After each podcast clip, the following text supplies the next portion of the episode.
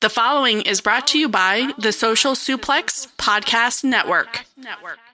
This is John Silver, lead recruiter of the Dark Order, and you are listening to All Things Elite.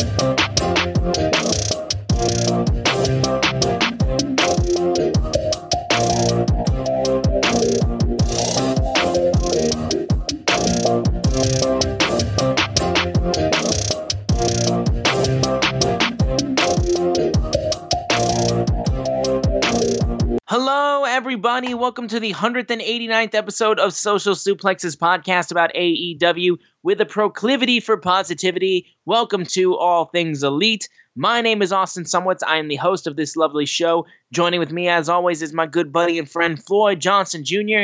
My man, how are you doing?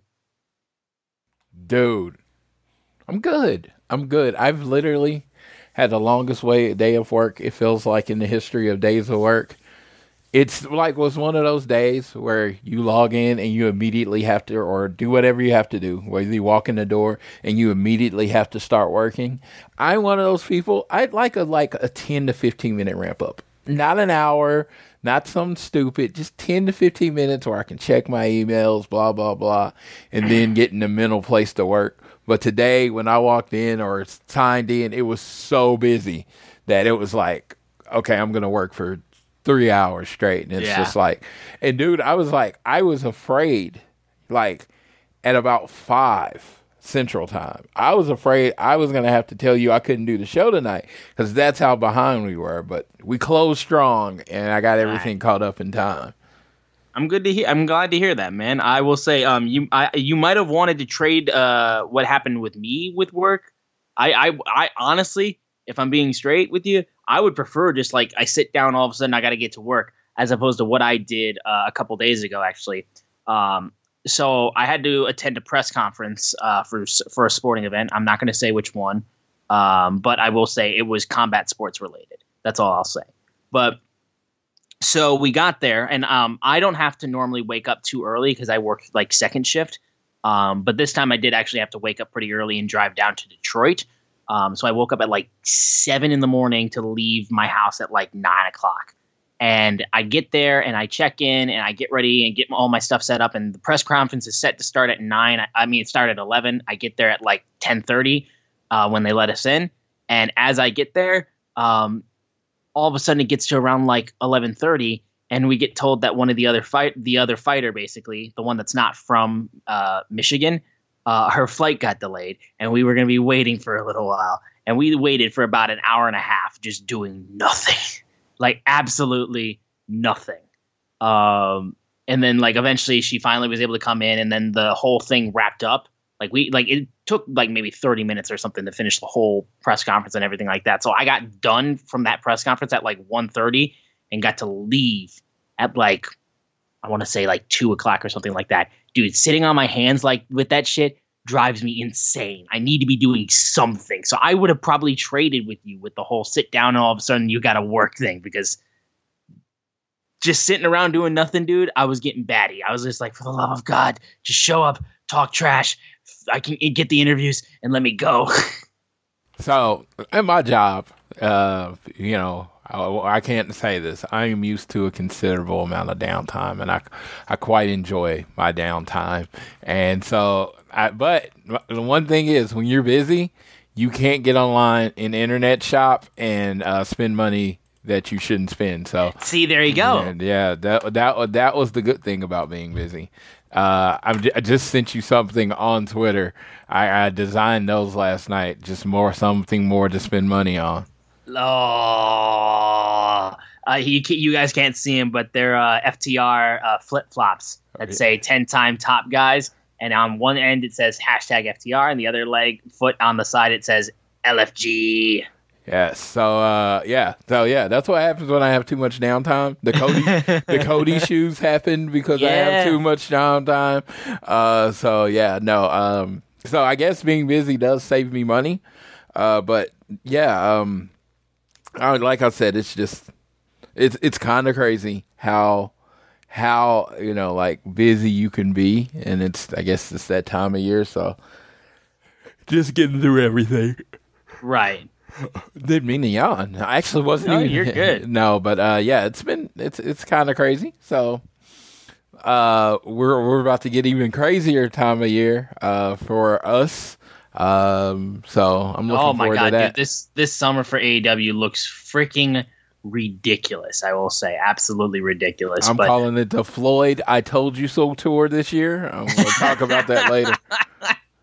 yes, we'll talk about that for sure. But yeah, we got a lot to get to with AEW uh, coming off of this episode of Dynamite that we just got. But before we get into everything, we want to make sure that you guys are downloading this fine show on Google or Apple Podcasts. And if you listen to us on Spotify or wherever you choose to listen to us, uh, please give us a share with your friends, family, coworkers, whoever you wish. And you can also leave us a rating and a review to let us know how we are doing. But the easiest way for you guys to support us is by following us on Twitter. We are at AT Elite Pod, not paying for Twitter Blue, just so you know. Uh, at Social Suplex are the guys that make this show possible. So please check out all the other shows that they have on their network.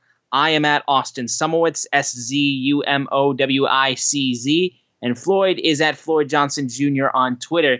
Now, the big news of the week regards this podcast, uh, because as of today, as of April 21st, 2023, we can officially say that All Things Elite is going to Chicago yet again. We have our tickets to go to the Wintrust Arena uh, AEW Dynamite show on uh, is it it's June 21st am I not correct I'm yes it's June, June 21st 21st. And it will be at the Wintrust Arena in downtown Chicago. Myself, my sister Sydney, Floyd will be going. My good friend Tyler, who lives in Chicago, is also going to be there too. Shout out to him. So, Uh, and you know what? I'm going with my good friend Tyler that lives in Indianapolis. So that's kind Well, of there you go. Yeah. So Tyler's will the Tylers will be in the building. Damn straight. Um, but yes, um, it's very it's very easy for you guys to understand why. You put the possibility of a CM Punk return on a show, you're gonna get your boy finding a way to make it happen. Yeah, so it's I, it's I, am in, I'm in the fifth row. I said I had to get on the floor, and I actually got on for face value, so I'm very happy with that. Yeah, I got mine for face value as well. I so I overslept and forgot that the uh, forgot about it completely, which I was like, how the hell did I forget? Um, and I I wake up and I uh, like a half hour later, and I'm like so terrified that like, oh my god, I'm gonna get in there and there's gonna be nothing there. I found hard cam tickets and I was like, whatever, first one I find that's decent. Uh, sure, row F, whatever. Uh, and I grab them. And then as I check out and I go back to the uh, ticket page actually to see what else was there, um, I also saw row double F, row double C, row double B, and I was like, well, fuck, you know, great, great, great, great timing of not trying to like wait it out and try to find the best possible seats, but still really good seats. I ain't gonna play, complain too much about it honestly because I, I really, I could be in the nosebleeds, and if a CM Punk return happened, I'd still call it one of the best shows ever. It's really all that matters. So, um, yeah, so I'm going to see if I can once again see CM Punk on a rumor show up in Chicago uh, and be there live for it. Uh, be one of the very few people who can say that he's out of state, not from Chicago, but was there for both the first dance and possibly yet again Punk's return if it happens, which I want it to oh, happen Oh, so I, I. I just I just want to let everyone know, just in case you're asking who the realist is, the realist out there. We are the only podcast, both people in the podcast, at the first dance and at CM Punk's return. Just think Yeah. about that collectively mean- to both of us there. Now you time. know. Now you know how much we take this shit seriously. How much we're we're in this shit. Yes. We want it. We want to be there so bad. So I'm I- I'm it has now been- you know. It has been since the '90s since I've last taken a sign to the show, and I told my friend Jr. because uh, I want to be. I hope. I mean, everybody's like, well, he should come out at the end of Double Nothing. No, I want him to come out at that day. So, and I will have a special sign that says, JR, I told you so. Because when this first happened, and it wasn't, JR really wasn't one of the biggest doubters. He's just the person I talk to most. Yes. And I told him a hundred percent. He's like, so what do you think the odds of him coming back? I was like, the only reason he's not back now is because he's hurt. He would have. I was like, I think if he was, you know, if that had happened and he was healthy, he, would have been back a lot quicker. he Probably the same time as the elite. But the only reason he wasn't back because he was hurt. I said he is a one hundred percent coming back, and I never went away from that. Did I, Austin? No, you were straight on it for the entire time. Wrestling is fucking weird. You cannot take what you ha- happens at your regular job or what happens on regular other people's regular jobs and apply it to wrestling. Sid Vicious tried to stab Arn Anderson with scissors, and then they had to work together. I'm just like, dude, Bret Hart apparently and Shawn Michaels fought, and then they had to work Many together. times. Yeah, when they had to work together. Like Edge, Edge banged Matt Hardy's real life girlfriend, had sex with her, and then they did a program together.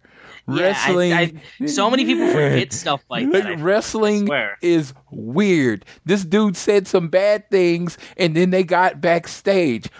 Honestly, back in the day, we probably would have never even heard about it.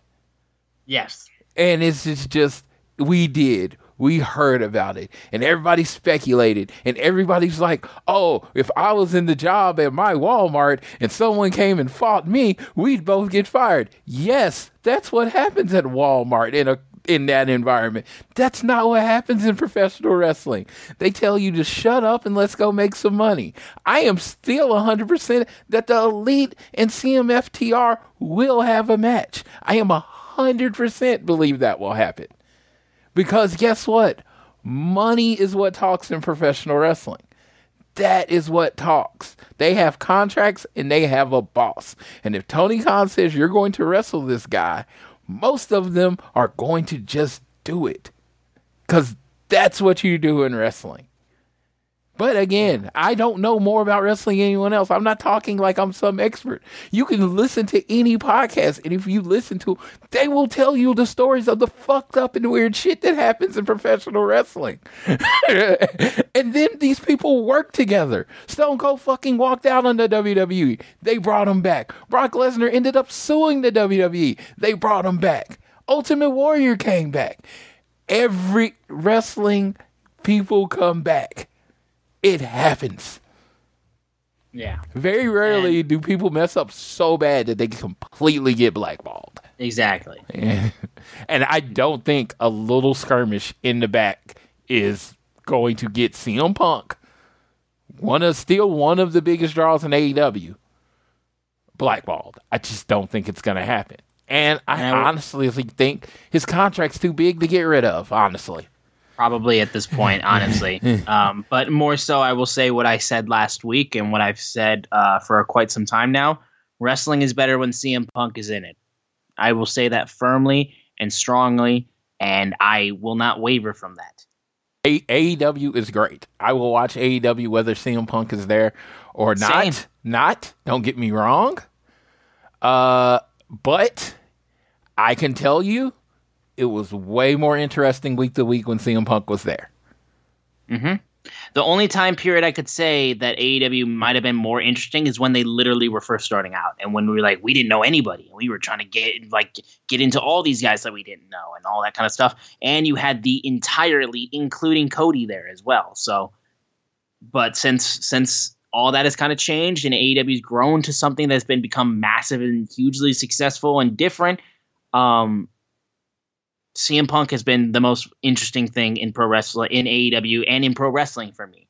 And yes, there is a gap. There is a definite like you can feel the difference. You can feel the difference now that he's that he's been gone for how long he's been gone. And I'm not saying again for anybody who like needs to get their ears cleaned or doesn't understand what I'm saying. I'm not saying you have to like him. you can hate his guts. There's plenty of pe- people in wrestling that are around all the time and do a lot of stuff that gets themselves over as a heel, as a babyface, or something, and I just don't like them. And I hate their guts, but I can't deny what they do work. I can't deny that what they do works. I can't deny it. Yeah. So So I simple. I, I and I want to throw this out there. I did a tweet, and I, I mean, it, it got it got a little following. You know, got a little following. Dex liked it uh, fairly quickly. oh, shout out. Yeah, I put up a picture of me and Dex, me and Punk, me and Kenny, and me and the Young Yeah. Bucks. Very similar backgrounds. I, I, I made sh- the pictures I picked. I would have done that same. I would have done that same tweet if I had a picture with FTR, which I still can't believe I don't have, and I need to get that fixed. Yeah, so we will definitely get that fixed. But if you look at the pictures, I even said the FTR and the uh, Young Bucks backgrounds were the same. They were at the same place. They were within a few minutes of each other. And then CM Punk and Kenny Omega in the exact same place with the backgrounds on, right? Uh, because being that the point is, you can like all six of these people. Absolutely. I, I, I've, I, I- I've been very clear at the beginning. When people asked me whose fault, I was the only one that said. I kept saying it's Hangman's fault. I never said it was the Bucks' fault. I never said it was the Kenny's fault. I said it was Hangman's fault. I mean, it might be a joke because I didn't want to blame any of my six favorite, six of my guys that I love. You know, mm-hmm. And I FT still love Hangman too. FTR is my favorite tag team. The Young Bucks are my second favorite tag team. It's it, it- like since you've known me, hasn't it been that way? Yes. Ne- never inter- nary an interruption. The moment FTR got out, uh, when FTR was still in the WWE, and we were still doing the beginning of the show, and they were like, "Who do you want?" I want like I want to see FTR versus the Bucks, right? And then last year, as soon as I found out Dax and CM Punk got along, I was like, "Well, I want to see FTR and CM Punk versus the Elite." It was never about, "Oh my God, they have real beef" or anything like that. It was about watching six amazing wrestlers do their thing, right? Now, Yes. if you can back up some real beef in it and get people more interested in it, I am also I am all about that. But these people, six amazing wrestlers, uh, that entertain have entertained me for years, entertained me for years. I'm like the first time I ever did the okay, this thing is I'm absolutely just going at the last minute. They announced Kenny Omega versus Jon Moxley. The first person I ever did this for in AEW was Kenny Omega. They said Winter Is Coming one in Jacksonville. Jon Moxley versus Kenny Omega for the world title. I literally bought a ticket that day. Literally flew in, watched the show, flew out the next morning in Jacksonville. The first wrestler I did this for was Kenny Omega. Not not Cody Rhodes, not FTR. Kenny Omega was the first wrestler I did that for. I wanted to see Kenny Omega versus Jon Moxley. I wanted to see them in a wrestling match for the world title. Of course, Kenny Omega won. Winter's Coming was great. Sting debuted. It was all beautiful. But understand, these people have, you know, been amazing to me. You know, I saw, it, it- it's kind of funny to say this. I saw Kenny Omega's title win when he won the AEW World title live. I saw CM Punk's AEW World title win live. I saw Young Bucks win the tag team titles for the first time live.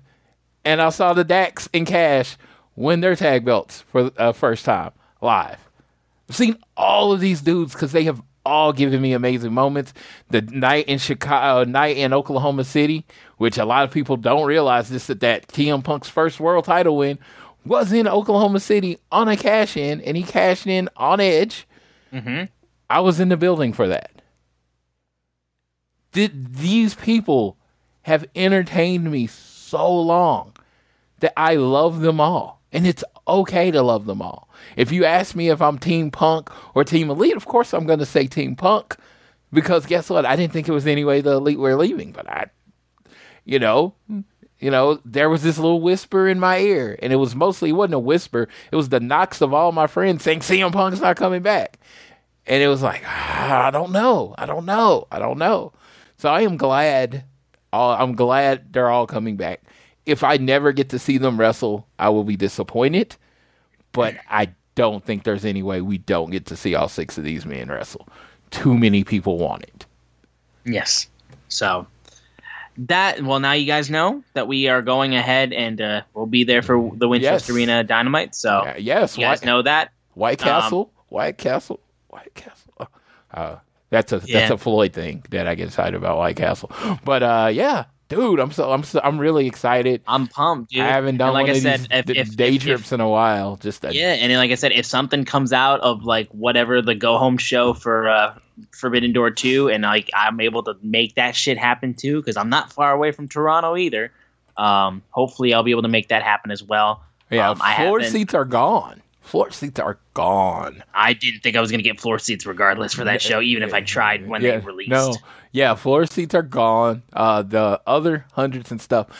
Unlike last time, I do think they'll. They're. I think to sell out Windstar. Or I mean, uh, is that what it's called? Windstar, Win Wintrust, Uh, Wintrust for Chicago. Yeah, Yeah. I think they're gonna have to announce them.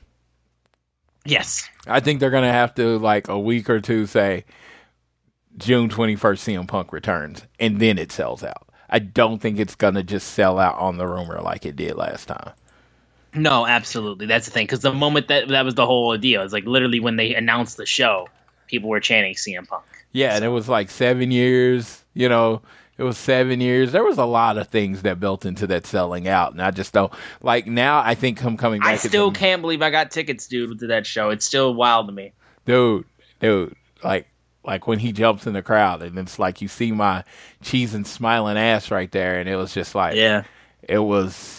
It was, I, I at that point I was in tears. I'm pretty sure. dude. it was one of the one of the greatest Y'all can moments. y'all can y'all can take your I survived the Eras tour shit and shove it up your ass. I survived getting tickets to Forbidden Door. I mean, not Forbidden Door, the first dance. yeah, I did survive getting tickets for that though too. I got the first dance. That's two Eras tours right there. I got the first dance. I'm gonna be wearing my first dance shirt to the event. I'm going to wear Oh, the yeah. original first dance shirt, and it'll be the first time I've worn it since I wore it home. That was it. I wore it home, so uh, I've been very protective of the shirt.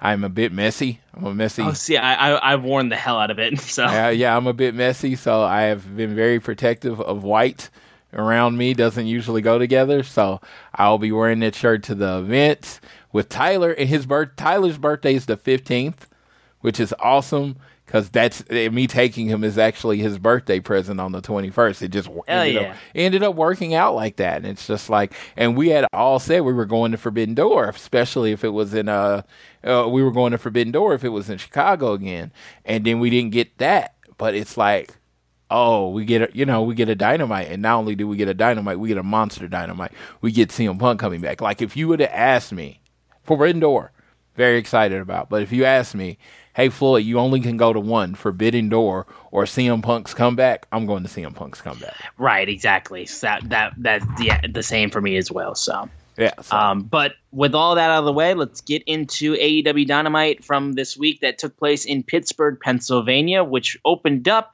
with Jungle Boy Jack Perry walking down to the ring. As he's about to talk, Spanish God Sammy Guevara comes down. He starts talking, but then Darby Allin comes out. And we have the three of the four pillars who want the AEW World Championship.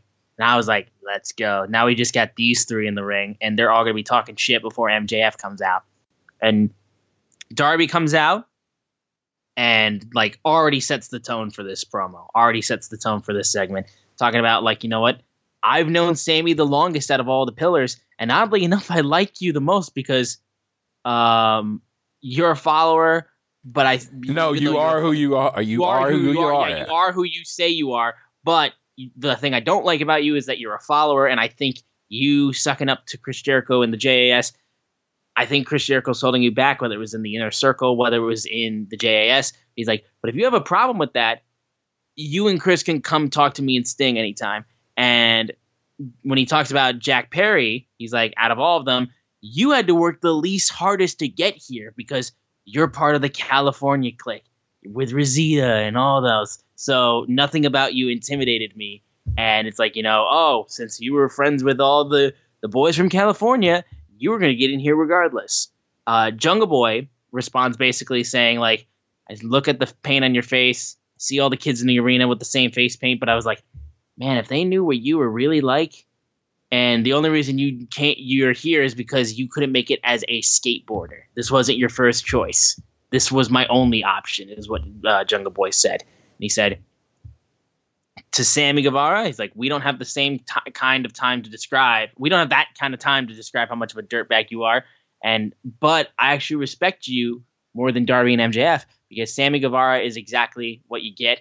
Every time you come out to this ring, you put your body on the line, uh, but you're still a scumbag. Uh, is the big thing that he made sure to let him know. Uh, and Sammy then I gotta say, this is one of Sammy's promos, like better promos that he's cut in the ring. Uh, Sammy has always shown me little flashes of his promo ability, but I feel like he's always holding something back. This time, I think he actually went wholeheartedly and just fucking gave it his all, and I think it honestly showed. Um, and he's like, "All right, you want to be real, Jungle Boy? Let's be real, because you're just like MJF. Because both of you were handpicked to be here. You're the golden children of AEW. Darby, despite our differences, we're two sides of the same coin. We did everything we could and did whatever we can to make it, and we did. And because honestly, Darby, I have to thank you because through my struggles, you gave me hope in this place. And when his career wasn't going so hot, I watched you become the first pillar to win a championship in AEW, and you showed me that you can break whatever glass ceiling that they want to put on us as he points to the back. And as he sat back and said he could go, he sat back and watched, he said, I can do better. And he did do better than Darby three times as TNT champion. And he said, now it's your turn to sit back and watch him and me become the world AEW World Heavyweight Champion. Um, and then Jack Perry then responds, being like, "Nope, see, I'm gonna do it. I'm gonna still be the next World Heavyweight Champion, but I'm not just gonna do it for me. I'm doing it for everyone who stayed with me and, and helped me along the way and who stuck by my side, uh, including all the fans." And then that is when MJF comes out. So I will say, it's going to be a bit of meme, but if since it is the pillars, if we're talking about the three pillars that uh, cut promos before MJF came out, um, my rankings are Darby, Sammy, Jungle Boy for promo for the for this promo performance. And Uh, honestly, that's my personal opinion too in terms of promos. Like generally. Sammy has gotten significantly better. I love Jungle Boy. There's just something about it when he cuts promos that just feels like you know, like when he did stuff with Christian, it was honestly really good. I Christian hit was his best work. I thought. Okay, yeah, I agree. I just, I just, uh, I don't know. There's just something that doesn't click with me when he cuts promos. Let me tell you. Let me tell you. Jungle Boy, if you really realize it, he was seems to be better on the pre-recorded ones. And I don't know if there's someone writing them. I don't know if it's him getting a lot of takes or whatever. It seems to be better. In this case, like I said, uh, I was somebody posted today, and I was like, Darby came out and shocked me. I was actually shocked by how good he was on the mic. Yeah. how how poised he was, how delivered, how the crowd was behind him. There was there was everything was there, right? I could he knows how to cut a baby face promo, right? Sammy I thought was good, not great. And I think Jungle Boy needs a writer. and it's like and when I say he needs a writer, that's not me coming at Jungle Boy, right? There are I was telling you before the show, there are a lot of amazing actors that can't do improv, right? There are rappers who that can are amazing that can't write, write, right? There are musicians that just sing other people's words, right? That doesn't make you bad, right? In wrestling, promo if you can promo and you can improv, it's great. The Rock is mostly written. Like he wrote notes on his hand famously. Brian mm-hmm. Brian Gewirtz was his personal writer of all his promos. You wrote it, he knew how to deliver it. The Ro- Roman Reigns apparently is the exact same way. Then you have Roddy Pipers out there, artists that you can just throw a mic, tell them a subject, and they'll be able to cut the greatest promo of all time. All sorts of people like that. Jungle Boy is probably the latter. It's gonna have to be scripted. He's gonna have to pretty much know what the other person's gonna say. Then he's gonna have to reply, and it's your job as the booker with Tony Khan and the producers and all that stuff to let Jungle Boy do what he's good at and hide what he's not good at. That it that's like pretty much the job to promote and get your people over. Get him away from what he's good at. I'm not putting Jungle Boy out there with MJF and saying, "Oh, MJF's going to say some shit and you're going to say some shit." No, no. If it's MJF and Jungle Boy out there, he knows Yeah. exactly what's coming from MJF. He knows exactly what the reply is going to be. He knows exactly how MJF's going to reply. Because if he can't do that, it's going to always make him look like the amateur in the room. And this way, in this way, he looked like in on the promos. In promos, he is the weakest pillar. Yes, no, I mean that that is the one thing. I think Jungle Boy, um, like character wise, like I think his like his the way that he came up, and I think all that kind of stuff is in, is interesting. I think his wrestling is outstanding. I think Jungle Boy is a really good wrestler. Um, but I mean, we're talking about a guy like Darby. I think still like out of everybody to me just fits. He checks every single box. The only box he can't check for some people is the way that he looks and his size. And I say, get the fuck over that if that's still a problem. Because this dude is outstanding. To me, like MJF, obviously, at this point in time, he is the top pillar. But if I'm talking baby faces, Darby is like leaps and bounds better than all of them. Like it's just it's just outstanding from him. And again, I do think this was one of Sammy's better stuff because I feel like uh, honestly the opposite with Sammy, where it's like if Sammy's not, if Sammy's pre-recorded, I think sometimes he can be worse, in my personal opinion. When he's out in the ring, I do think he does better. I will say this was one of his better performances, and then Jungle Boy, he tried, is really all I can say. But that's the one thing I'll say of that. But and it was it was so bad. It was I know Twitter is the wasteland. Don't get me wrong. Yes, but it was me. like after that, it was like the people came at Jungle Boy for not being good. It was yeah, glaringly obvious that he wasn't the best. It- this is not like this is not like oh my god, I can't believe you say that. You're so mean. No, it was glaringly obvious that he can improve there, and it's been something that he's needed to prove again. I mean, literally, he played a mute wrestler, you know, at first part. Now it's like he's he's growing, and I hope to see him grow because I think he's only like 25, 26. He's still really, really young, so it can come and it can hit. And you know what? And you don't have to be great on the mic to be a great wrestler. You can just be good, and he might just end up being good. But I, I, I feel like there's a heel in there. I've always said that about Jungle Boy. I've seen it from the beginning. I feel like there's a heel there and he might be magic when he turns it when and if he turns heel we'll see but uh yeah tonight wasn't his it wasn't his night and it's i mean promos aren't easy. Promos aren't easy. Yeah. so it's like it's hard. So I, I think he'll get there. And the thing is they are doing something very very brave and bold in aew right? Mhm. they're like this is a main event. This is going to be a main event that they're pushing for double or nothing. That doesn't include Kenny Omega, Chris Jericho, Jon Moxley, Hangman, CM Punk, the Young Bucks. The biggest names in their company aren't being pushed as the main event of the next pay per view. They are saying this is this is not our future. This is our present. You're going to go out there and you're going to seek or swim, because we're going to have to build a company on you for the next five or ten years. And they they're going out there and they're just doing it. And they know they might take a little ratings hit right now, but this is how you build characters. Yes, but moving off of this, of course, MJF did came out and he was like, you know, ladies, ladies, there's enough me to go around. Stop fighting over me. It's making me blush, um, which was really good. Um, and he's like, I had a conversation with my good friend Tony Khan, and he actually had an idea that I agreed with.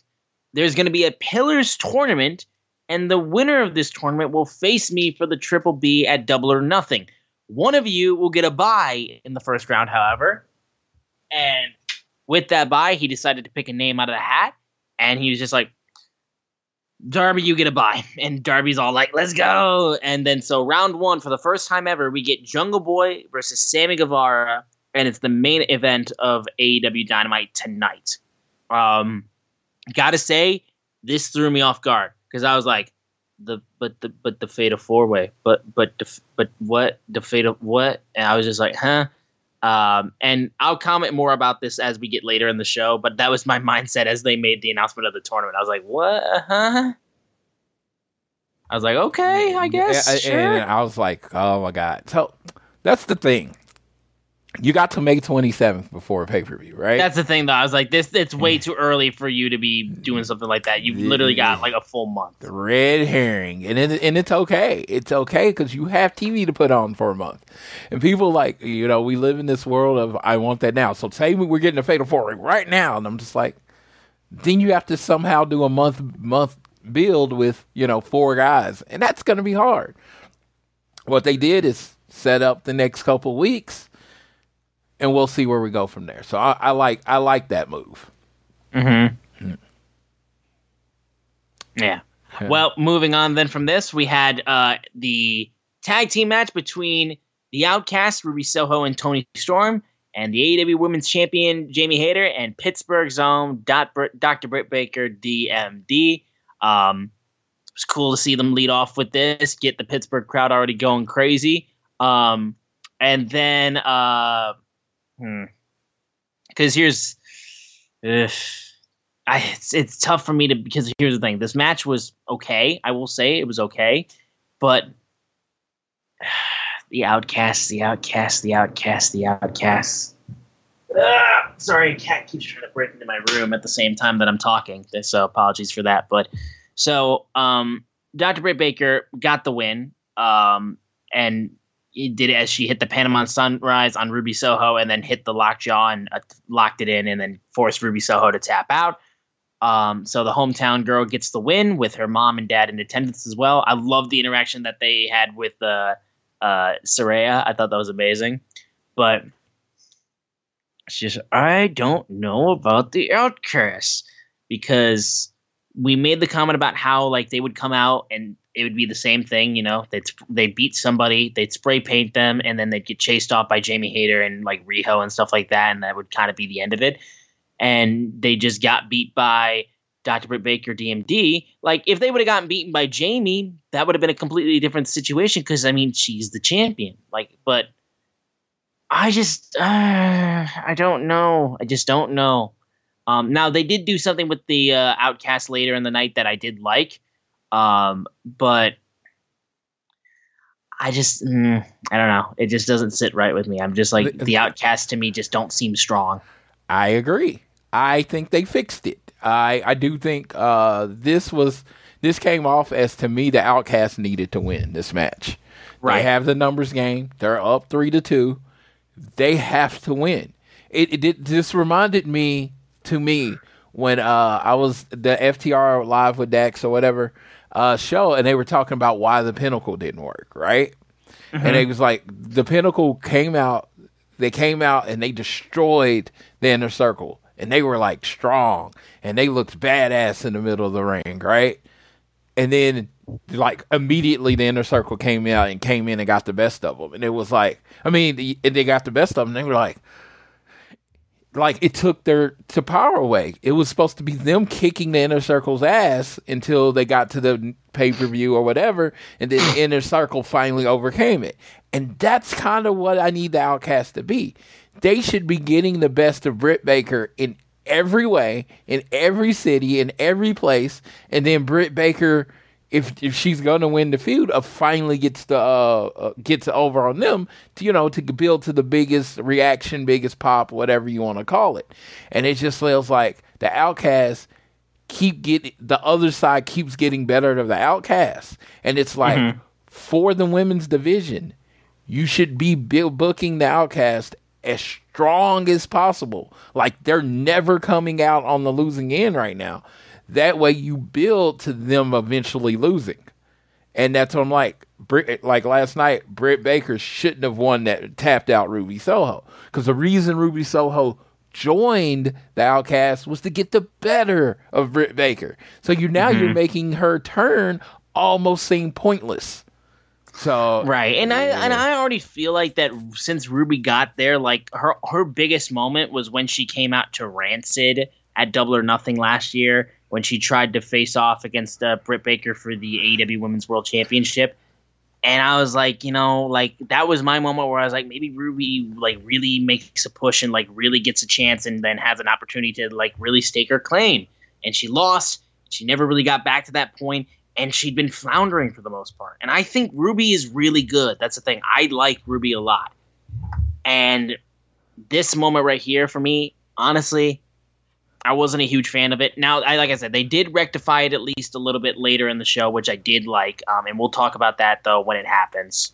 Um, but this segment though, it was cool for the hometown fans, but honestly, I don't care about hometown fans because uh, I'm not from that hometown. Uh, the storyline made more sense if the Outcasts looked more strong, and in this segment, they did not. In this match, they did not. So Yeah, I completely yeah. agree. Uh, Wardlow was interviewed backstage by Renee Paquette about his uh, TNT Championship match against uh, the the current TNT title, Powerhouse Hobbs, and he had another Horseman, as this man's already gotten help by from Tully Blanchard, but this time he's got double fucking A. I saw Arn Anderson, I flipped shit. I was like, "Let's go!"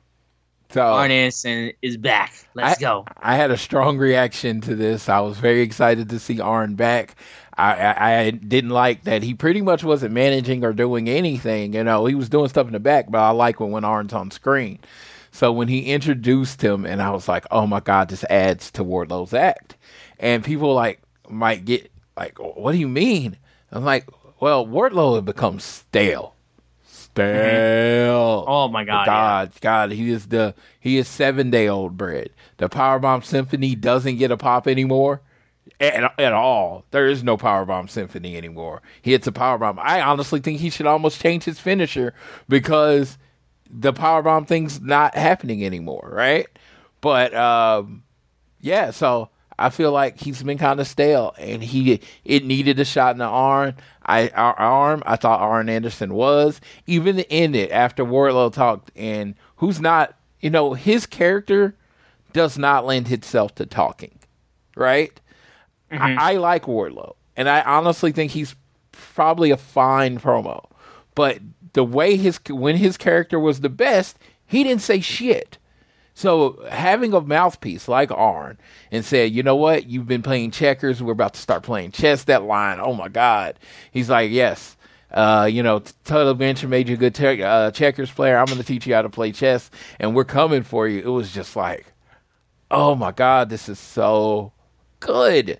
This is like okay, and like, and, and what I mean, did I did I immediately like strap Wardlow up, make him the world champion? No, but I see the building blocks of what this union could be going forward, even making Wardlow more of a uh, face, and also giving him a vulnerability now, because Arn Anderson's a vulnerability. Someone can attack Arn, go after that, and it Right. adds to add to a feud. I just thought this was brilliant for the overall presentation of Wardlow going forward.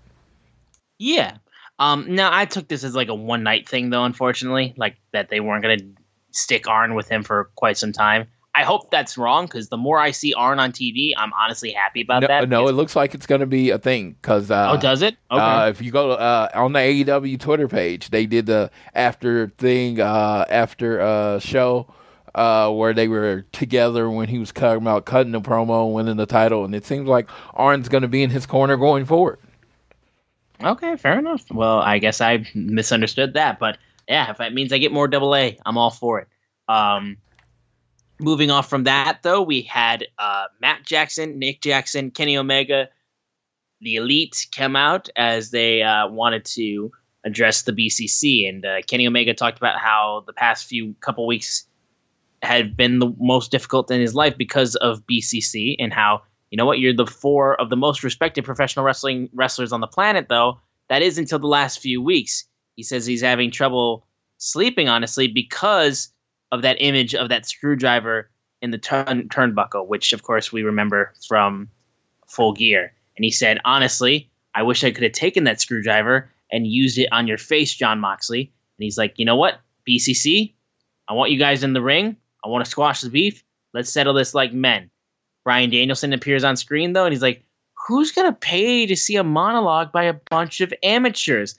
As he's talking on the big screen, the BCC come out and they attack the Elite from behind. They start brawling all around the ring, um, thrown over the railing, and then fought outside the crowd for a little bit. Jon Moxley um, eventually hits Kenny Omega with the Death Rider, and Danielson comes out to the ring. Is like exactly what I thought. You're a bunch of amateurs. Don Callis comes out with a steel chair, and Danielson's like, "The hell are you gonna do?" And Callis just runs away in the back, and we're all like, "Oh, Don, what a piece of shit, you coward!" Uh, the BCC then held down Kenny Omega, and Danielson all of a sudden had the screwdriver back and looked like he was going to use it. Don Callis comes out once again, but this time he has Konosuke Takeshita, and he brings him out, and he sends him to take to protect Kenny from the BCC, and then him and uh, Omega fought off the BCC. Um, there was a comment I think uh, my friend Justin said he's like, uh, "Callis, that's not Ibushi. I know you might think that's Ibushi. It's not Ibushi. You're confused." Um, but as he said that though, I saw when um, to me, I'm probably reading too much into this, but remember, Forbidden Door is not that far away from us. So, like, here's the deal: I'm reading into some shit. Don Callis holding up Kenny Omega and Konosuke Takeshita's uh, hands, and him holding both of their hands up at the same time. How does that not lead me to be like, you know, like he's trying to replace Ibushi, or he's trying to like, like, look, this is like Ibushi, see, just like the Golden Lovers, like it's a little on the nose for me. So I want Ibushi in Forbidden Door 2. It's what I've wanted more than anything in the world, uh, other than a CM Punk return. So if if somehow they're planting the seeds for Ibushi to show up for Forbidden Door 2, um, I would buy my ticket for Forbidden Door 2 immediately on on resale, overpriced if they put Ibushi on that show. I'm being dead serious. Yeah, um, I, I mean, you know, I'm not of course not trying to spoil it. I just like how my brain works as I start seeing the puzzle pieces turning. And it just like I saw this and I was like, this is perfect. Don has picked his new Kenny, and his new Kenny, his new meal ticket is Konosuke Takeshita, and I think he joins the Blackpool Combat Club. And oh. I think that's his five. That's their five because you know everybody's been talking about blood and guts, and I think that's their five. You look at the BCC and Takos, uh, uh, Konosuke. Konosuke it is uh is one is five of them, and then the other five is Kenny Omega, the Elite, Hangman, and uh the guy that you just the Golden Lover, Kota Ibushi. He's the fifth member. if if that's if that's blood and guts, and if they book that for Detroit again, oh my god! Like you oh know, I said, I, you know, I said, oh, I'm not going to Detroit. I can't make it. I'm like, they oh, do yeah? blood and they so? do the blood and guts in Detroit, and that's the five versus the other five. Yeah, I'll probably be at and Guts. I, I was gonna say, gonna, yeah. I'm probably gonna have to talk to the wife about making the trip to Detroit. Dude, I might just jump. I might jump in the rental car and just drive there. I, I, I I'm not saying it's definitely gonna happen, but it would go from like, oh, I'm not going to, I'm gonna see what I can do to make this happen.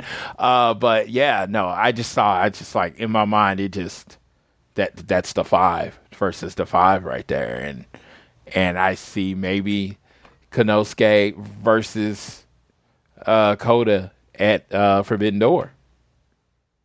Uh, the, uh, I, I just, I, I, the feelings in my heart right there when you say that. It's just like the, just like while listening, you know, listening, watching pieces fall. I'm like, man, that that sounds like that sounds like some good shit. Especially them five in the Stadium Stampede at uh, double or uh, what is it? Well, yeah, is that what they call it? The Stadium Stampede at uh, double or nothing? Yes. And if they do that, you know, and oh, oh, oh anarchy, no, no, no, anarchy, anarchy at the, arena. arena. Yeah, yeah, yeah, yeah. They do that at Double or Nothing. Let's let's fucking go. You know, I don't know if any of this is going to happen.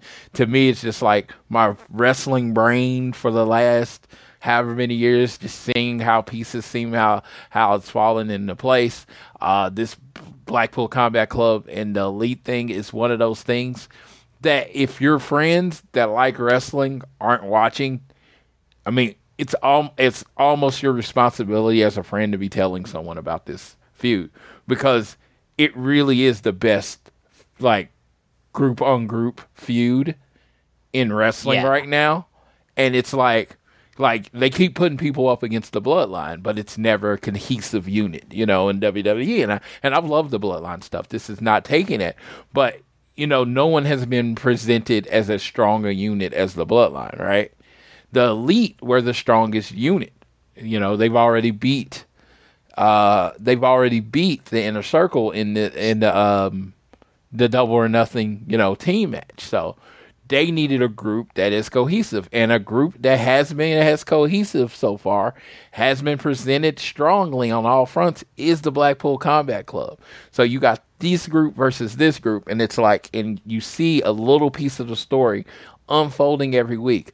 This is something you should be telling your friends about because this seems like I wouldn't say NWO versus WCW, but this definitely seems like gang warfare, almost nation of domination Right. versus, you know, DX or whatever, or the corporation versus DX, or some of those type of old things where this is going to be something. And I think everybody should be telling your friends to watch it. Okay. Well, then moving on, we had the TNT Championship match between Powerhouse Hobbs and Wardlow. Um, the big meaty men slap and meat match. Uh, this was a good match, I will say. This was a really good match, I thought. Um, eventually, though, uh, QT Marshall during the match uh, got ejected after he uh, hit uh, Wardlow with a cutter while the referee was distracted, but they still, um, ref still saw it pretty much and ejected him. As he left, though, uh, Penta comes down and he is uh, goes after QT Marshall and um, he tries to run away uh, and get back in the ring, though, but then Arn Anderson pulls out the blicky and fucking nails him with a DDT. Um, eventually, Wardlow hits the Powerbomb Symphony. Wardlow becomes a three-time TNT champion, um, and as he walks back up the ramp, uh, he then sees Christian Cage with Luchasaurus, who smirks at Wardlow. Um, um, now, I'm actually going to look this up real quick because uh, I know people have been saying this, and I want to make sure I got the uh, information. Yeah, so. Okay, so uh, moving off of when Wardlow won the TNT Championship uh, for uh, the first time back at uh, July on uh, Dy- Dynamite in uh, July of 2022. Um, this title has fucking bounced since uh, Wardlow's first title reign. Joe held it for 47 days in November to January 4th. Darby held it for a second time uh, uh, for 28 days. Uh, then Joe won it for a second time, winning it back to, from Darby. He held it for 32 days. Wardlow held it for his second time uh, at Revolution, and he held it for three days until he lost to Powerhouse Hobbs on the Dynamite afterwards, who held it for 42 days. And then Wardlow just won it uh, last night when uh, we're recording this. This shit is bouncing, bouncing, bouncing, bouncing, bouncing. And the common thing that I'm seeing right now is how people are like, man, you know, the TNT Championship right now, it's getting upstaged by the uh, All Atlantic Championship. And you're not wrong. The All Atlantic Championship, not only is it putting on outstanding matches, but Orange Cassidy has been an outstanding champion. As a babyface with barely any feuds, he's literally just facing whoever the fuck comes up against him, and he's putting on banger matches for it. Um, like, yeah, I, uh, it's just I don't know. And Wardlow now for the third time has the TNT Championship. Um, and it looks like he might be feuding with either Luchasaurus or Christian Cage. Um, honestly, a guy like Christian Cage going after a championship, I think makes it a little bit more interesting because he has the ability to like make stories out of this at least a little bit. But yeah, it's it's you can't you can't not deny you can't deny it though. The TNT Championship has been hot potatoy as fuck. But I'll say this. It really was like if you look at the title reigns, right? Look at when Miro won it. And everybody says Miro's title reign was like the strongest. It really wasn't that long. It wasn't. No, that's the thing. But that's the thing though. Is like I wanted war. I wanted Miro to fucking go havoc with the Yeah. TNT Championship. Like he, his was hit. I mean, his was the second longest in the title's history. But still, 140 days is not that long. Darby's is still the longest. His first title reign when he won it in the pandemic, and he held it for 186 days. And that's what I was going to say about this belt. I don't think uh, this Tony means this to be a belt that's held for a long time. The world title gets as long as runs. It, it literally the only reason it has had any short runs is because of injury, right? Uh, you know, you know, someone getting injured, but it, it- he generally puts the title on the person, and they hold it for a long time. It's like it feels like kind of like uh, MJF it seems still like a new champion. He's on his sixth month as champion, right? He won in Right. November of last year, right? He's into his sixth month as champion. So that's the title that he holds on to people for a long time. That The- and the tag titles. Yeah, and the tag titles. The TNT title is a TV title. And if you look at the history of the TV title, any TV title, is, except for I think like ECW when Rob Van Dam held it for two years, TV titles bounce around. Intercontinental title was used like this in the Attitude Era. It was bounced around. You- know, it's a uh, it's a way to build up your wrestler's resume. Can there be stronger champions? Could it be booked better? Yes, but this is not a title that they expect people to hold for a long time.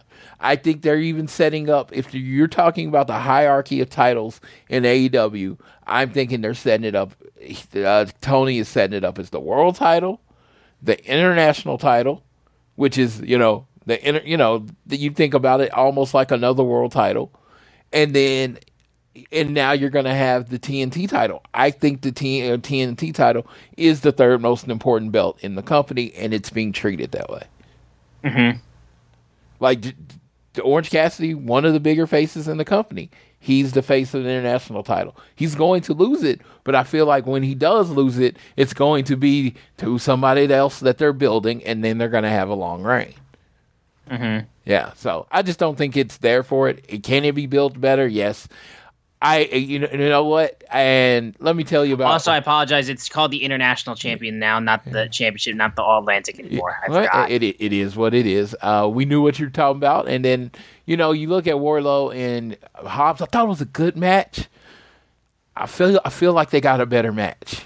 They have a better match, but I think for a TV title match, Yeah, like yeah. this was about as good as you were going to get from these two. You Yeah. put these two on pay per view, and I think they could do even better. I still I feel like that I'm old a one on one pay per view match. And like I said, I wanted like Brock Lesnar and Goldberg. I, I, I you know, like, you know, uh, people talk about that match and they're like, no, no, it was like them just spamming finishers. And that's pretty much what I want from Wardlow and Hobbs is just them not hit, just like boom, finisher kick out, finisher kick out. Dude, you could have made this match to me m- twice as impressive if you made it half as long. It's like you don't want to see two big guys that look like that going 30 minutes. You want them knocking the shit out of each other, going just nothing but home run shots. And I don't I think they went 10 or 15. It just felt like for what I want out of a big men uh big meaty men match, it just wasn't enough big it wasn't enough No. bumping meat. Like we had Yeah. two big meaty men, but it wasn't enough bumping meat. They didn't look as impressive as I wanted them to look. Not saying it wasn't a good match. It was good. It was fine. But I wanted, oh my God, did you see what Wardlow and uh, Hobbs talking or doing? That's what I thought. I thought after that match, that's what everybody was going to be talking about this week. And no one's talking about that match No. because it was just a, it was fine. It was And, it was good. It was know, yeah, good. maybe it was, that- but it was not and- much better. And maybe that's my fault for building up my expectations for these two men. But yes, Wardlow. Yes, Hobbs. Call me an ass. Call me a mark. I want more than what you gave me. Okay. Now we move on to uh, another backstage segment with Sammy Guevara, who gets interrupted by MJF, who had an offer for Sammy Guevara, being like, you know what? Yeah, I like you so much more than all the other pillars. I am offering you a blank check and a spot in the main event of Double or Nothing for the AEW World Championship. All you have to do is lay down. MJF, uh, uh, Sammy's like at one point just like, no, no, no, no. And he's like, here, take the blank check, take it. And Sammy like turns MJF around and he uh, writes on the blank check as uh, on MJF's back, and MJF takes back. It's like, what? Are you sure? He's like, that's my price. And Renee's like, seems like a fair price to me. Um, now we don't know what he wrote on the check, but this kind of confused me again. Like I said, we'll we'll we'll talk about it when we get to the match itself. Um, but but yeah, so this was a thing they did uh, before leading into the main event, though. So like blank check signed by Sammy, uh, and about what he, just to lay down for the. I'm Uh, going to prepare you. I'm not going to spoil this, but I'm going to tell y'all when they make this match, prepare for some uh, wrestling logic. right, exactly. Don't go legal logic. Don't go UFC. Don't go real sports. It's going to be wrestling logic, and it's going to be like a real stretch. So Yeah. ju- ju- just just don't don't don't try to make this more than it, it is. Uh, you turn your wrestling brain on, and you, you, maybe you needed a way to make it make sense in your head. Do that, whatever it takes. Uh huh. But moving on from that, we had the Switchblade Jay White with Juice Robinson on his side facing off against Komander. This match was stellar. This was fucking great. These guys did such good work. Was a little bit shaky, I will say, from Komander and a couple moves early on, but once he started going, he just couldn't be stopped. This dude goes nuts with his lucha libre style. He's wild. This match was so good that eventually, after the show, Komander was signed and was now all elite. Huge news for Komander. Um, but Jay White eventually, though, he's able to fight his way out of it, hit a cutthroat suplex, which looked fucking vicious, and then he hits the Blade Runner. Um, which I saw a video. Somebody who claims to be a WWE hardcore fan who had never seen a- much of AEW watched this match and was like, Sin Cara's got moves. I'm like, I know for a fact you did not call this man Sin Cara, you absolute fuck.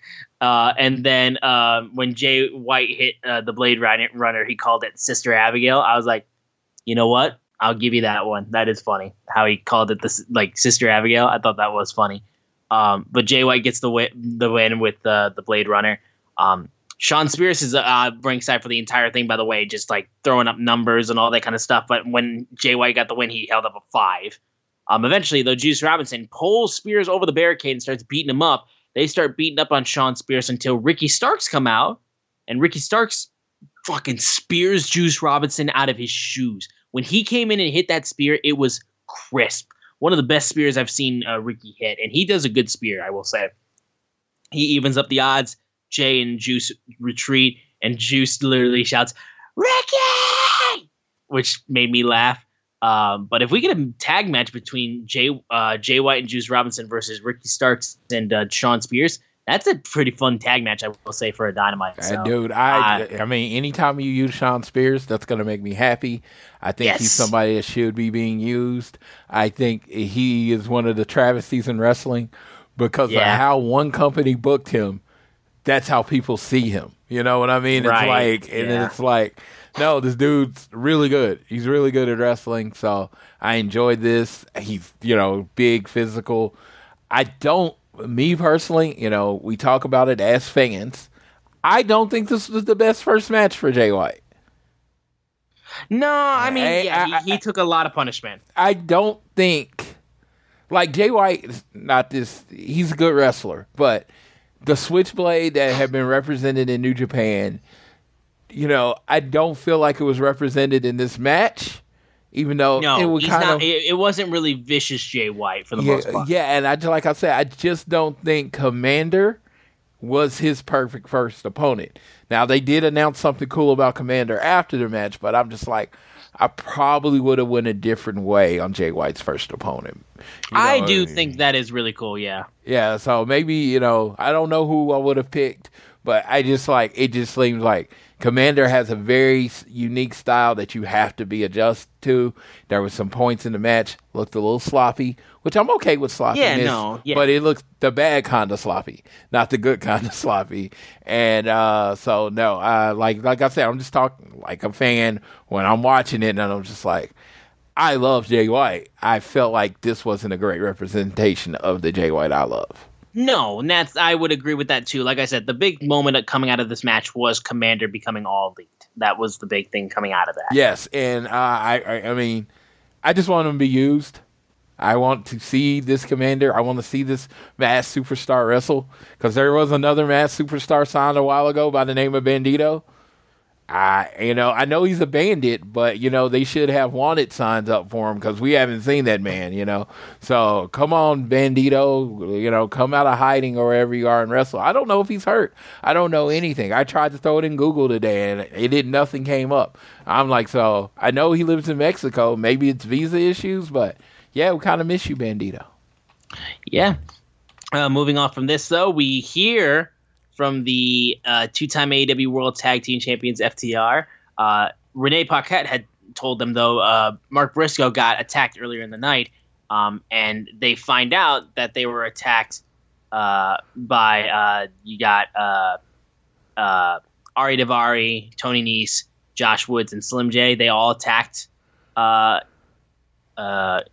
Briscoe. And FTR runs in there and they catch up with Jay Lethal and Jeff Jarrett, and they and and he's like, "No, I'm fine, I'm fine, I'm fine. And uh, Mark was like, you know what, you know what, y'all can join up with each other and you can take them on. Jay Lethal and Jeff Jarrett don't want to do it. FTR is like, eh. and he's like, no, do this for me. And they agree to it. So that's what they pushed for for Rampage. We'll talk about that in the Rampage preview. Um, then we have a face to face Chris Jericho and Adam Cole which honestly, to me, it's a big deal. I don't think it was necessarily treated by a lot of fans as a big deal, but this is a pretty big deal, especially for like big time feuds. Uh, I was like so hyped about this. And Adam Cole talked about like, look, man, if you followed my career, you know how much I've idolized Chris Jericho. My catchphrase was inspired by you, the baby. Uh, he read his first book in high school and said he wanted to be like Chris Jericho someday. And he's like, I'm here in my in Pittsburgh. Adam Cole, Chris Jericho, for the very first time in the middle of the ring. It's very cool. I offer a ton of respect. Chris Jericho offered his hand. They shook hands, and Jericho's like, "Yeah, Adam Cole, baby." He's like, "I'm glad you said that. I appreciate that, but from the bottom of my heart, I have zero respect from you." In fact, I think you're arrogant because the audacity you showed last week to interrupt my celebration.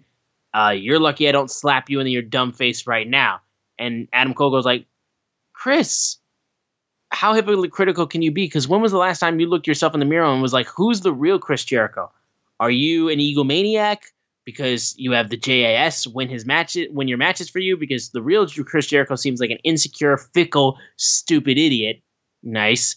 And he's like, look, you wanted to confront me, and I'm right here, so you have my attention. So what are you gonna do? And he's like, Chris Jericho says he doesn't. Imp- uh, Adam Cole doesn't impress him. You never want to meet your heroes. You know that saying? That's true. So you don't want to know me, so you should get out of this ring. Jericho and Adam Cole start fighting. And then that's when the JAS comes in. Daniel Garcia comes in and knocks down Adam Cole from behind. Uh, Britt Baker, though, comes down and she comes in and slaps Chris Jericho. And that's when the outcasts come from under the ring and attack Britt Baker, getting a little bit of revenge from earlier in the night. That's when Daniel Garcia handcuffs Adam Cole and then he makes him watch as uh, the the outcast uh, gives a Chris, uh, Chris Garcia gives a, a kendo stick to Chris Jericho. Uh, Adam Cole was like, "Hit me, hit me, come on, I can take it." He's like, "Nope." Gives it to Saraya. Saraya starts hitting Britt Baker with the kendo stick, and he's just screaming like, "Let her go, stop it!" And he just she keeps doing it and doing it and doing it. Jericho's laughing, and then Jericho and Saraya hug and celebrate, and they leave and Adam Cole just keeps saying to Britt, "I'm sorry, I'm sorry, I'm sorry." There was even a moment where uh, Britt Baker literally shouted uh, Adam Cole's real name, Austin, uh, and like shouts for him, and I was like, "Damn, all right, she's using the real name. Okay, shoot." Um, but I thought this was a good segment. You know, it got it got it got the Outcast some more heat, which they desperately needed, and it was in a different way than just you know the spray paint shit, which we'd seen before. This was a lot more stuff. But this helped more of Saraya, I will say. Um, I still am firmly on the fix Ruby Soho train because I think she needs a little bit more to uh, make her seem more threatening. Uh, that's just me. But this definitely did help uh, the Outcasts, I will say, significantly. Um, and this segment was just really good, honestly. I think Adam Cole and Chris Jericho is a damn good feud between two good wrestlers, two guys that are like like Adam Cole said, like literally like he was a massive fan of Chris Jericho and getting this feud I think is really fucking cool. All right. Well, I completely agree. I like that this made the Outcast look strong. I think again they need to continue to look strong to build it up when uh, Britt eventually overcomes this. And if this is building to Chris Jericho and Saraya versus uh, um, Adam Cole and Britt mix match, I think that's what everybody wants. So I'm excited about that. There's a lot of places you can go with this. Chris Jericho, everybody's like starter feud now. You know, starting babyface feud. You got to go through Chris Jericho. So no, I I really dug this. I uh, I love the escalation. It went from oh I just want to fight you to oh now I hate you. And I think Adam Cole is really good at cutting those kind of I hate you promos. And Britt Baker, of course, is strong on the mic. She works with all three of the women well. Uh, and it makes you know Britt the underdog, and it actually makes her more of the focus of the story outside of Jamie. So if you literally wanted to go a different route with Jamie going somebody going after the title versus those three going after Britt and Jamie just helping her, there's a lot of ways places you can go with this. So I, I actually am uh, very excited to see where this goes, and it felt like a big deal. And we got a lot of you know, like if someone says AEW doesn't do stories. There are there so many storylines going on on the show right now. Like it's almost too many. It's almost yeah. like you might need another two-hour show to cover the all the storylines. Just Ooh, throwing out there. Split? Yeah, brand split? Yeah, yes, just throwing that out there for later. Yeah, for sure. Um, we then had the acclaimed uh, with uh, uh, Anthony Bowens, Max Caster, and Daddy Ass Billy Gunn versus uh, Cool Hand Angelo Parker, Daddy Magic Matt Menard, and Jake Hager. Um, apparently, this was a, st- a, stipulation that was in the match that I didn't even necessarily catch. Was that if the acclaim lost, they had to join the JAS until Double or Nothing? I'm like, oh, so you had to be in the JAS for a month. I'm like, what a punishment, uh, a, a, timed punishment. You have to be in my art group for a month, and then you can just leave. You can just do whatever you want. I was just like, well, I didn't weird. like the stipulation because it pretty much told you who was going to win. Yeah, and it was stupid as shit. And honestly, the other team should have won. Yeah, in this one. So the acclaimed won pretty handily, um, and it was just there, like I said. And again, the JS, Jake Hager, Daddy Magic, uh, Cool Hand Angelo Parker. Like Daddy Mag- Matt Menard tries his hardest, like to really get you to care. He does. You see his promos backstage, and he tries so hard to make you care. Um, but it's very clear with the JAS, there is like a specific group of people that they care about. It's Chris Jericho, Sammy Guevara, Daniel Garcia, and then maybe Anna JAS and uh, and T- Tay Conti or Tay Melo but you're stretching it with those two, like because they barely feel like members anyway. The only I, reason they, I, I want to be clear, they just need to win. Yeah, it's hard to take people serious that don't win, and it's just they don't win, right? They might win on Dark. They might win. I mean, they win on Dark. They may even win on Rampage. I've seen. I watch them all. But I'm saying to your main audience, your Dynamite Rampage watching audience, they are not a threat for the acclaimed, and you need to do a better job of building them as a threat to the acclaim by having them win other matches. Yeah, on TV. No, it's that simple. Yeah, on TV, you need them to win it. You know, on the big show. Yeah, so that's really the long and short of that. We move then to the main event uh, the, of the four the four pillars tournament match between Sammy Guevara and Jungle Boy Jack Perry. Winner face Darby Allin next week. Um, now remember, he signed the uh, blank check saying he would lie down, uh, and that would be all that mattered. Like you know, he would get an automatic spot in the uh, main event of Double or Nothing. He didn't do that at all in this match. He didn't lay down at all. So I was like, well, hang on, wasn't he supposed to lie down or something because he got that check? Um, didn't really get mentioned much whatsoever. Uh, this match was no, still really, really. He's supposed good. to lie down for he no, the deal was MJF's going to help him get to the main event of Double Nothing, and that's where he's supposed to lie down. Oh, I see. So just get So- to the main event and then just lie down in the main event match. Yes. And then like you'll face you'll face me for the championship. You won't win, but and you you'll can be get in the and main you event. and you'll be in the main event of a pay per view for the first time. Which Fair enough. he's never like, like the way he was saying it, They, he's never he could the way he could have said said it would have made more sense because if he's like you know you've never been in the main event of a pay per view you've never been in that spot before. I can get you in that spot. You just have to when you get to double or nothing when you get to the main event just lie down. Yeah, yeah. they That- they could have they could have worded that so much better for me to understand that because I felt like it was like leading like just lie down tonight and then I'll get you in the main event. And I was like how the hell does that work then No, no, no, no, no. Yeah, I, I, I get what you're saying. That's why he helped him win. Right. So that's the thing. Um, Darby Allin's watching from the rafters for this match. This match was really good. The fucking move where like he had uh, where he he flipped Jungle Boy like it looked like he was gonna do like a back body drop, and he flips him upside down and then spikes Jungle Boy on his head with a DDT. That was fucking crazy. Like that move was nuts. Uh, these guys did a ton of great moves. Spanish Uh, fly off the top rope. The the final kick where he put him through the table. Oh my god.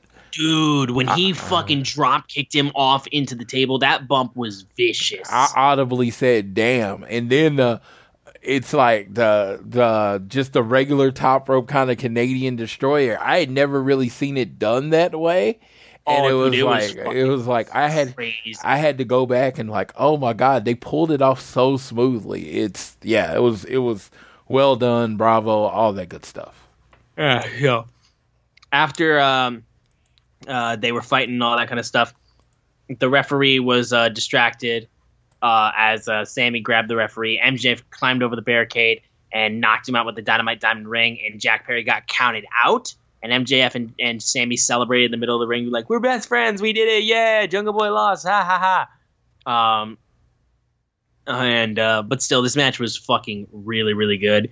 Um, and like I said, with what you've said, at least with that, makes way more sense than what my head was going through because it kind of confused the hell out of me. That was like threw me off so much with the check because it just seemed very weird. Um, honestly, it just seemed like it would make more sense for him to help. Uh, him just being like, you know, we used to be inner circle buddies. Remember, remember us. Uh, but regardless, um, damn good match to close out Dynamite for this week. I will say. Yeah, it was damn good. Uh, I really, yeah, I really enjoyed it. Um, I love that they're trying to feature the four, and uh, they really are just getting behind them, and it's like sink or swim. And this period of time, if you look at the calendar, this is the longest period between pay per views uh, in the on the AEW calendar. So this is where you build new stars. This is where you build to double or nothing.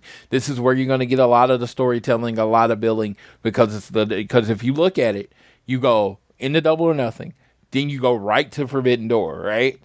And then you are you're in the middle of June. I, th- I think they do something in the summer. I forgot what it's called.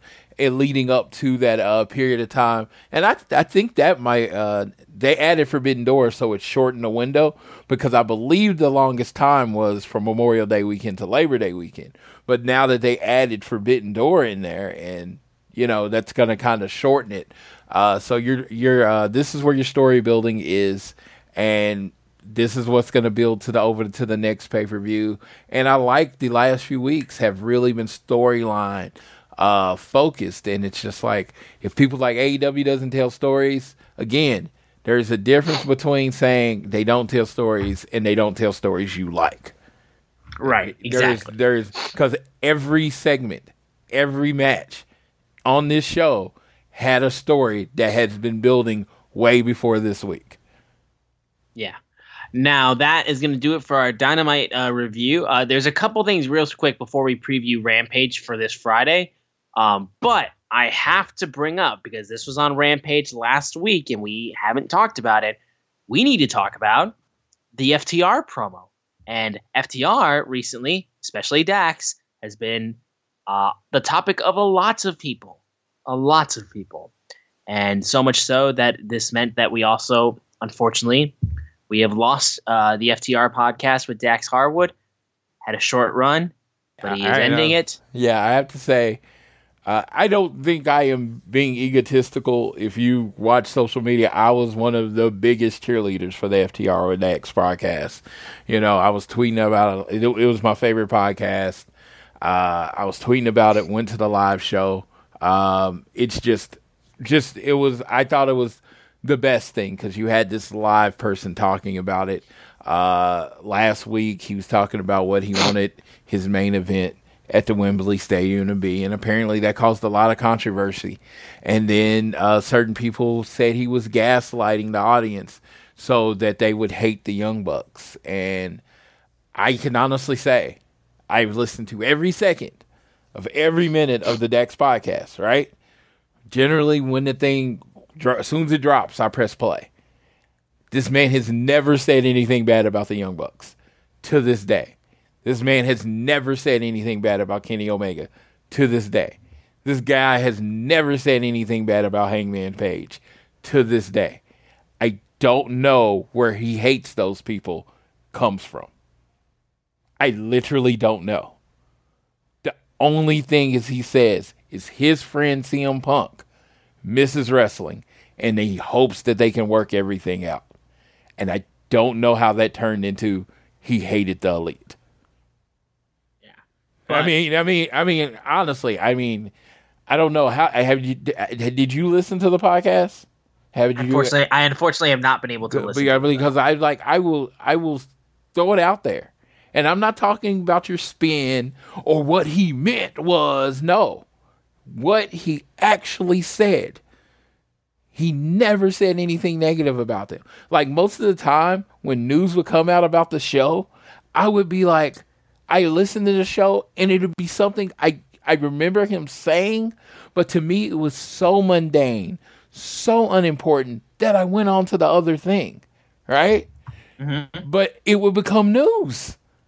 And in his message, he on the show, he said he truly felt like his goal was to leave wrestling in a better place to put a you know put wrestling in a positive spin to talk about of being a tough guy talking about mental health and helping people. And I think he did. I think he did a lot for a lot of people on the mental health, and I think he should be very proud of that. And I, I shout out, I shout out. I know he'll never hear this. Shout out to Matt Koon. I thought he was the perfect co-host on that show. He was the voice of the fan. Uh, like I said, I feel like a loss because I was really listening to that show every week, and it had nothing to do with my favorite wrestler doing the podcast. Because guess what? Cody did a show I didn't listen to. Cody had a TBS show I didn't watch. You know, that he talked and he engaged and he communicated and he was vulnerable and he was in a lot of ways that I enjoyed him, his presence, and I enjoyed listening to him. And you know, I you know he started his thing, and I was doing my weight loss thing, and um, again, a lot of times just talking to him and him talking about life and what he goes through and the different mental struggles motivated me to keep going. And I have a, a Facebook group of weight loss uh, people that are also losing weight that motivate me every week. Shout out to them. But uh, you know, it's just it, the show did a lot for me, and it showed a lot of real what toughness really is. Toughness is being able to be vulnerable. You know what I mean? Just because you're uh-huh. vulnerable, just because you're you show that you can be weak, there's actually a toughness in doing that and being vulnerable. So I really did enjoy the show. I could probably talk another hour about yeah. how much I love the show, but this is supposed to be a quick little segment. Yeah, it does suck. It's the it's not canceled. It's just going away for a while. I'm hoping it means that they did live shows. I wish they took suggestions from the fans because I would have said this. You enjoy the show. You want to keep doing the show.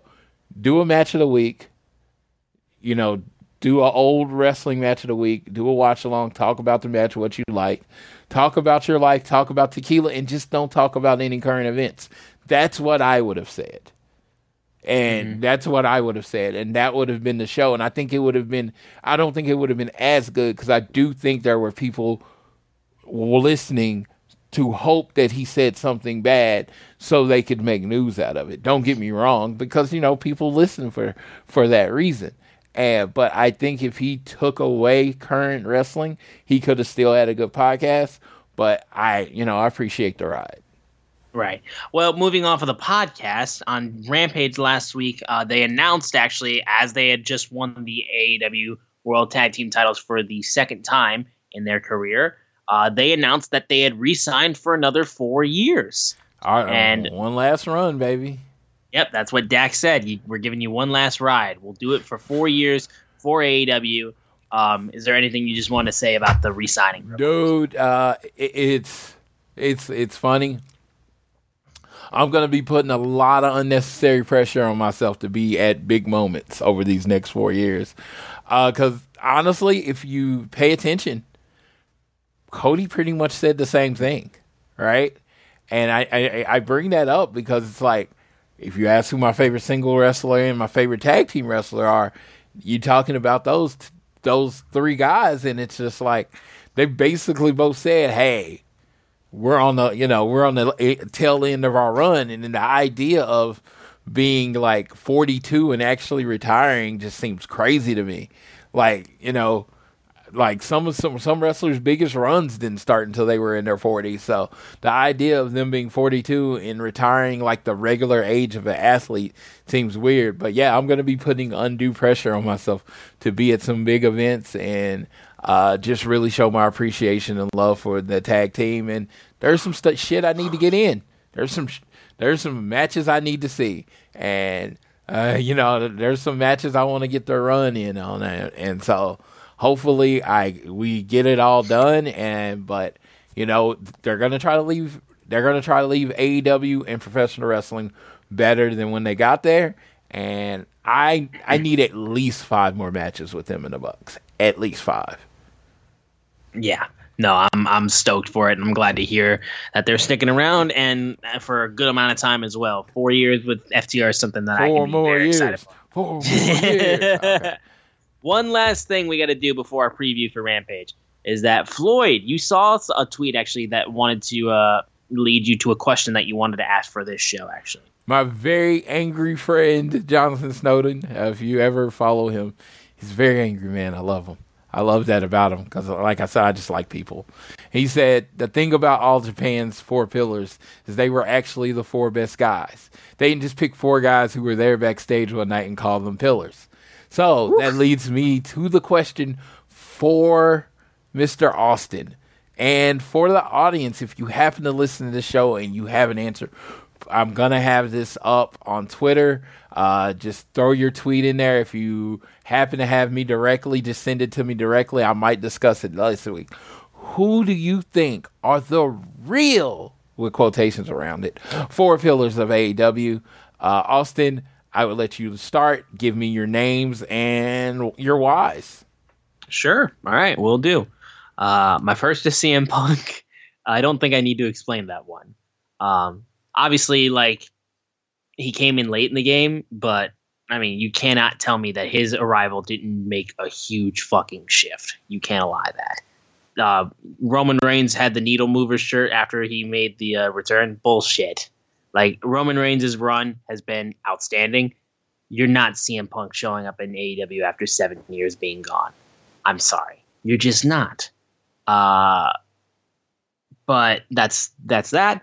Um, my next one would be I would still keep MJF because I do think genuinely like one of the best heels in professional wrestling today. Um, is a great uh, champion so far, um, and just knows his character, sticks with it, and he's done something that you don't see in wrestling anymore, which is be in kayfabe twenty four seven, um, which I think is a very difficult thing to do nowadays. Um, my next would be Kenny Omega. He's still the best bout machine. He's still outstanding. His run holding down the AEW World Title and the shit that he did before he eventually finally had to go take some time off, get surgery, and get healthy. Um, he did everything with that title and did it well, including being the belt collector with AAA, with Impact. It was outstanding. It was an outstanding run. And then finally, I would throw in Dr. Britt Baker, DMD in terms of the women's division being like you know kind of like eh, it's still been like a little bit kind of rough. Um, Britt Baker has consistently been outstanding. I think Britt Baker has throughout the entirety when she was the first female signed to AEW. She has been consistently strong. Obviously, she got significantly better when she was a heel, and she really found form in her character. But even as a babyface, she was okay, I will say. But then when she started growing, she kept going, and she made.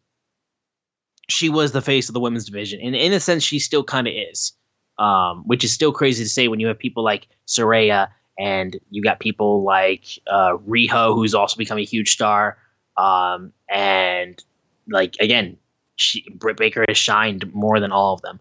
The one person I was bummed I had to leave off was Darby Allin. He would still he would be my quote unquote fifth pillar because I would say uh, him being there I do think is a legit pillar. I think because in terms of homegrown guys, Darby Allin is one of those guys that was legit homegrown. It was authentic. It was believable. It was just it made sense and it worked. That's the thing. I would keep Darby Allin. like out of all the four pillars that were legitimately named, my two that I still think are legit pillars are MJF and uh, Darby Allin. I like Sammy Guevara a lot. I like Jungle Boy a lot. They don't feel like pillars, at least leading up to this. You know what I mean? Um, but it, my my my real answer: CM Punk, Kenny Omega, uh, Britt Baker, and uh, MJF. Strong four. Uh, that would make a great shirt. Uh, my pillars of AEW uh, since the beginning. I've the my uh, my uh, qualifications is that you could main event a pay per view or dynamite with these these people, and it feel like it would be a big deal, and it feels like everything they are in, whether wherever they are in the card, feels like a big deal. Uh, my first pillar will be Mox. Uh, in a lot of ways, the elite built the company. Uh, Chris Jericho gave it a name, but the the first defect, the first piece that was really there was Mox, and everything he has done mattered. From the long winning streak to his first world title run, exploding death match, uh, lights out match. I mean, he's been in Texas Death Match. He bleeds every week. He he literally fucking bleeds for AEW. So Mox is one. Two, Kenny Omega. I mean, he's Kenny Omega. He's Kenny goddamn Omega. I'm like, like him, love him. He's your best friend or not. He's one of the best wrestlers on the planet. Everything he does uh, means something. He made Alan Angels an overnight celebrity. People hated fucking wrestling because Kenny Omega gave Alan Angels too much in a fucking match on Dark. Um, Kenny Omega is the main event at every show. Some of the biggest moments in the show when he needs to be serious and just put on a match, he can. When he needs to be less serious and have fun, he can. He'll cosplay. The dude's the dude's a fucking like Swiss Army knife of wrestling. The utility weapon, you know, Dead Don Callis. He's going. He he made he made Hangman. That rivalry with Hangman made Hangman, and yeah, I, I could go on later. And honestly, the next two people are were two people that I think that were made by other people. Uh, MJF, I think Cody, Moxley, Jericho decided that MJF, they really thought MJF was a guy, and they gave everything to this man to make him the guy. And every step of the way, he knocked it out of the park, whether it was performing, singing, promos, main event matches. His match with Bryan Danielson was amazing. He he he's a five tool pro wrestler. There is nothing in pro wrestling he is not good at. And the company really he was their first guy. Like he was their first guy because it was like it was you know you were kind of painted that hangman was the guy right? But mjf was just slowly always there. You know he was the first pillar to beat uh one of the uh, elite you know when he beat cody. I mean mjf's there and like if anyone tells you they don't like mjf great but if they tell you that man's not good at everything he does, they're just lying. And this is the reason the company's going to be not just built on him for the next few years, they're going to be built on him the next 10 years because he's just good at everything. Uh, and then the yeah. other one was Hangman, the, uh, the other member of the elite, of the original elite. I, I just think Texas death matches, you know, with Lance Archer, his title run, his journey to finally beat Kenny Omega, uh, the the beating Mox clean and like, oh, I'm a man. Uh, different promos that he did, you know, you know, eventually putting over CM Punk. He had to do it in a way that mattered. I, I think those are the four people that literally are the foundation of AEW right now. Now, uh, again, Darby, all these other people matter. Tony Khan's built an amazing roster, but I think those are the four that you you could drive home main event any pay per view with. They are draws, they are names, they are everything. And I'm not taking that doesn't take away from any of the amazing wrestlers, but I think those are that's my four. And I even said I'm to do a woman pillar because I feel like it's a separate story because you know the women's division is up and down booked, and I think it's Britt Baker. And I think I, I've been clear when it comes to Britt Baker. Whatever they're doing with her now is great. But if you want that TBS title and Jade Streak to matter, Britt Baker's like looks at Jamie Hayter and says, "That's your belt. I'm going after to prove that I'm." Oh my the, god, dude! I, I'm going after to prove that I'm the baddest in AEW. Yeah, if that and, happened, dude, that'd be massive. Yes. I mean, like, I still think whoever wins it needs somebody that could get a push because I think, like, you know, Britt Baker, she's still already pretty huge, like, still even now. Um, though her stock has fallen fallen just a little bit, even though when she's not in Pittsburgh, I will say, because she's still hot as shit in Pittsburgh. Um, I still kind of feel like whoever wins the TBS title has to be someone that could use that rub. You know what I mean? And that's what I'm thinking with like she is the biggest star in AEW, and I honestly think there is more growth to Britt Baker, right? And I think giving her that scalp of Jade adds to the mystique of Britt Baker. Okay. And I think it makes that title matter more, right? Right now, it's becoming kind of stale because it's been only one champion. Oh, it's so stale. And she's only beaten lower athletes. You haven't put her up against really your main people in the company. So put her up against Britt. Put her up against whoever. Maybe the outcasts look at her and they decide, you know what? Numbers game against her. But you you need something. That TBS title needs something and it needs the the fifth pillar, the woman pillar. Uh, right. uh, the, yeah, well, if, if, we're having the fifth pillar being the women pillar, it, the mine's also Britt Baker. Then you can throw Darby in as my fourth male pillar. There you go. And I just think, but yeah, it was just it was a wonder because I was thinking about that. Who are the actual pillars of AEW? Yeah, and, you know, because they, I mean, those four got the name, and I think it's a cool name. Don't get me wrong, and I think their, their by, by performances, they have lived up to them being the foundation of what's uh-huh. next in AEW. But it's just like, but the, the way that the post was, the pillars were already on top, and I mean, those four except MJF, because to me he's the only pillar. Yeah, the rest pillar. of them weren't. Yeah. yeah. like him. Well, I still think Darby could still be a pillar. yeah, say. even though he hasn't won a world title yet. Like him being the first of the four to win a championship, um, I do think does set him apart, and he's just that fucking good. So I would still throw Darby in there. You know what but, match I'm really excited for, and I you know like a lot of people don't really talk about it, and like and if you listen to a show that they've talked about it, I'm sorry I don't listen to that show MJF versus Kenny Omega. Yeah. I just I have we we haven't got that, right? I don't believe we have. Yeah, I don't remember that match in AEW and I I don't have the best memory for details like that, but uh yeah, I think Kenny Omega and MJF need to do they need to do Yeah, no, that that that has that match has not happened. Yeah. Yeah, so uh, I think that needs to happen. And no, I'm I'm looking forward to what's going on. But uh, those are my four, and that was a that was a nice little segment, nice little way to break up our little review preview thing that we do every week. Yeah, but we'll quickly go ahead and say here's the preview for Rampage on this Friday. Jon Moxley is going to be going one on one with CD Christopher Daniels. I'm all for CD getting matches. I love him. Uh, Julia Hart goes one on one with Kiera Hogan. You're going to hear from That's the TBS champion Jade Cargill.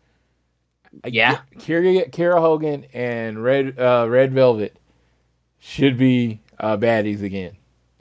I feel like yeah, so. that took away from Jade's presentation too. I think she needs her baddies. I thought that was Yeah. a great act together. And you took those two people away, and I don't know if Red Velvet's hurt or she's not under contract or whatever, but you took two people that were literally on TV every week and you just got rid of them for absolutely no reason. Yeah, the feud of like the baddies breaking up, dude, it, it just wasn't working. It, didn't. It, a didn't- thing it didn't work. It didn't work, and it's just like, why did you? Why did you do that? I mean, Yeah. I mean, she just The baddies were a great uh, add- addition to her character. Yeah, Yeah. absolutely. Um, FTR will be teaming with uh, Jeff Jarrett and Jay Lethal to face Ari Daivari, Tony Nese, uh, Josh Woods, and Slim J. Uh, we're going to hear from the Hardys uh, and Hook and Isiah Kassidy. So we'll hear from all of those guys. Um, and then we get El Hijo del, Vi- del Vikingo versus Dralistico for the AAA Mega Championship. There's your match. Because, I mean, dude, on Ring of Honor right now, uh, Vikingo is going unbelievable with the matches that he's putting on Ring of Honor. Like, this dude has been ridiculous. He just does not quit. Vikingo, like, I tip my cap to that dude. He's unbelievable. And, I mean, Yeah, I wanted to throw out there. Uh, it's on Saturday this week. Yeah. This No. week, Rampage will be on Saturday. NBA playoffs are going to make Rampage flip all over the place for now, so just be prepared for that. Yeah, and um, yeah, so yeah, this is going to be action packed week. You got the best tag team in the world, uh, FTR. Looks like their first feud is going to be everybody's tag team first feud, Jarrett and Lethal probably, and you know, Yep. uh, Yeah. And then the one match we have announced for next week's Dynamite is uh, Taya Valkyrie versus Jade Cargill for the TBS Championship. I feel like they I- said another one. I just don't. I, I like. I for the life of I me don't couldn't rem- think of remember what Yeah. it was. At this point, I don't remember it. Yeah, so but that is that. But we do have some other headlines though we want to get to real quick. Uh, Floyd, you want to go ahead and get into those? Yes, um, we got some news. They announced more house shows. June 2nd, 2023 will be in Tupelo, Mississippi. June 3rd, 23 is in Huntsville, Alabama. Uh, yeah, it's going to uh, the, the house rules, house shows, and um, so the tickets going to sell tomorrow. So make sure if you live in the Tupelo, Mississippi or Huntsville, Alabama uh, area, that you go check that out. And Mississippi is now going to have, I believe, its second show, and my state of Oklahoma still has not had its first. Thank what you. What the fuck? Yeah, I don't. I don't, I don't even know. I mean, this it'd be different if we weren't JR's home state. You know what I mean? It's like it's like we're JR's home state. Come on, make this happen. AEW Collision uh, rumors came will be a two-hour show Saturday nights.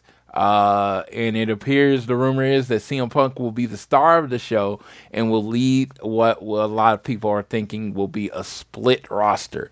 So instead of having one A show in Dynamite, that A Dynamite and uh, Dynamite and Collision will be A shows, and you know uh, Rampage would end up technically being like a B or C show. Um, yeah, like I said, these are rumors. Nothing's been substantiated. Nothing has came out about AEW from this. This is My all- favorite thing about this was the whole idea that it's like, oh yeah, they'll split the roster. People who like working with CM Punk, people who don't like working with CM Punk. The rest of you can go on Dynamite. Yes, uh, the people but who like Punk, go ahead on Collision. I'm going to say this. You're going to find out a lot of more people want to work with CM Punk than you th- you thought. You know, because generally you hear a lot of positive things about him. But whatever. I well, and also too, don't you want that rub? yeah, You know, Yeah. working with a guy that's like that big and that huge in terms of like getting people talking.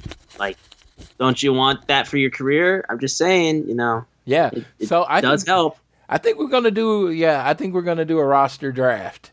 And uh, yeah, I still don't know necessarily if the rumored uh, split roster, like dra- like like roster uh, exclusive stuff, is going to happen. I don't think to it's me, gonna happen. I don't think it's going to happen because my thing is that if you're going to do a split roster and you're going to do that, what like like that whole deal, like with what A what WWE does with Raw and SmackDown and stuff like that. First of all, they barely even do it anyway anymore. But if you were going to go all the way with the roster, like exclusive rosters, um, you would need exclusive pay per views. Like I liked the pay per view, like the show exclusive pay per views that Raw and SmackDown used to have, because I mean, it felt like each show was its own like company. You know what I mean?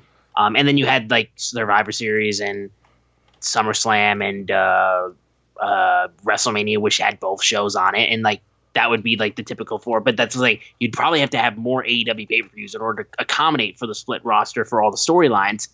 Uh, and I just don't know if they're going to go down that route. So I don't believe the split roster thing for a second, at least not at this point. The AEW collision thing, um, I'm all I'm, I all believe in the fact that Warner Brothers Discovery wants to get more AEW on television. Like I believe that 100. percent What it attains to, I don't know, but we'll see if that's a that's a lot of hours of TV that you have. If they eventually make the streaming deal, that yeah. is so many more hours of TV that you have on HBO Max or whatever. That yeah, now they're now they're reportedly just calling it Max. Yes, Max, uh, which you know I have it, so I don't even think about it. But uh, yeah, it's going to be one of those things. I don't know what's going to happen. I'm really uh-huh. looking forward to it. Anything that involves CM Punk uh, being involved makes me happy. I I've said this though. I I, I say this to this day. You know, building a, a show around CM Punk is great. It's smart, but he like to me he wouldn't wrestle in one on one matches very often to me. You know, and I mean, I mean, as good a shape as he in, Right now, he seems to get hurt. Maybe it was just the seven year layoff and he just, you know, just the injury run or whatever. I mean, there could be a lot of things. I am not an athletic or health expert, but I do know one thing from watching sports people don't generally get less injured as they get older. Right. You know, once that stuff starts happening, it starts piling up. And I, I believe me, I'm going to watch CM Punk as long as he rolls. But when you're talking Saturday night, you're talking trying to, you know, I just don't want him to try to wrestle every week. I know he loves wrestling. I want to watch him wrestle. And if you gave me CM Punk 10 years ago, I'd say, you know, wrestle, have him wrestle every night until, you know, against a different person. But this is a different CM Punk in a different age, at a more, I wouldn't even call it advanced age. He's not old, but athletes, you know, when you're at this point, you know, you have to be smarter. You have to learn to work smarter, not harder, you know? So, yeah, be CM Punk. Cut amazing promos. Cut people down. Use Dax and Cash to take most of the beating in their last four in their four year run. And then build two big singles matches that you sell and make bigger numbers like you build to a big match on Collision, then you build it to a big match on pay per view. You build to dream matches, you know that kind of thing, and that's what you sell your show on. Yeah, I mean that's no. what I'm seeing. I just don't. I just want Punk to be healthy. I want him to be able to walk straight for the rest of his life or whatever he decides to do. So that's a big thing for me. And I want when he has a match it feels important and he's out out there and performing and he doesn't have to work you know like hurt all the time. Mm-hmm.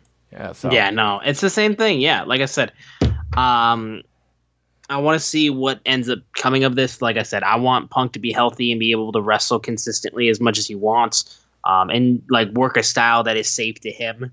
Um and yeah i just want i want the best in the world to look like the best in the world. That's what i want. So it's that simple. Um but overall, I think that's going to do it for this episode of All Things Elite. We want to thank you guys so much. And also, like we said earlier, because we asked, who do you guys think are the real four pillars of AEW? Uh, we offered what we believe, um, and we want to hear what you guys think, honestly. So be sure to tweet us at AT Elite Pod for uh, what you believe are the four real pillars of AEW. We would love to hear your responses. Um, but thank you guys again for listening. Uh, make sure you download this show on Google or Apple Podcasts. And if you listen to us on Spotify or wherever you listen to us, give us a share with your friends, family, coworkers, whoever you wish. Leave a rating and a review. Again, follow us on Twitter at ATElitePod. Tweet us who you think are the real four pillars of AEW. At Social Suplex are the guys that make this show possible. Check out all the other shows they have on their network. I am at Austin Szumowicz, S Z U M O W I C Z. Floyd is at Floyd Johnson Jr. on Twitter. And with that all said, I will let my boy Floyd take us home for this episode of All Things Elite. Yes, uh, it's been a weird month for me. it has. It's like not the best things have happened, but uh, you know what? You got to think about staying positive in your life to the what you can. Think about what's good. Think about the people that are around me. Uh, think there are people around you, and that's what I'm just throwing that out there. Like You know, we all run into bumps in the road. Uh, we all run into things not going necessarily right. But if you can, I mean, I'm not saying don't ever be sad or don't ever be that. I'm I'm not into the toxic positivity thing, but if you are feeling down and then you can think of some things in your life, some people in your life that you appreciate, that you love, that are always there for you, think about them, focus on them. Even shit, hell, write them a message and let them know how important they are and, and how much they put you in a good mood. Because I believe me, every day, my day does not feel right. My day does not feel right if I don't talk to JR, if I don't talk to Jackie, if I don't talk to Tiffany, and I don't talk to my best friend Jason, my day's not right.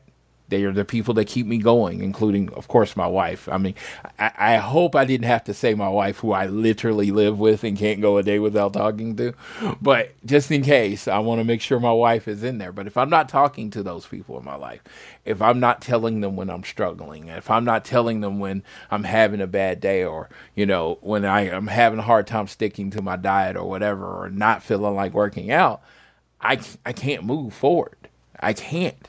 I mean, those are the people I'm vulnerable with. Those are my pillars of life. So I'll say this just like I said, name AEW's four pillars. Make sure you have pillars in your life. Make sure you have your friends that help you stay up. And then be someone else's pillar if you can. If you have the mental capability of what's left, be somebody else's pillar.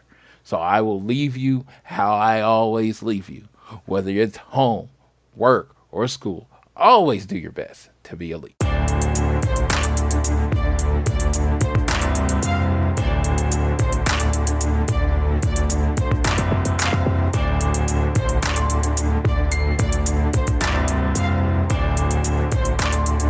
What's so special about Hero Bread's soft, fluffy, and delicious breads, buns, and tortillas? These ultra low net carb baked goods contain zero sugar, fewer calories, and more protein than the leading brands, and are high in fiber to support gut health. Shop now at hero.co.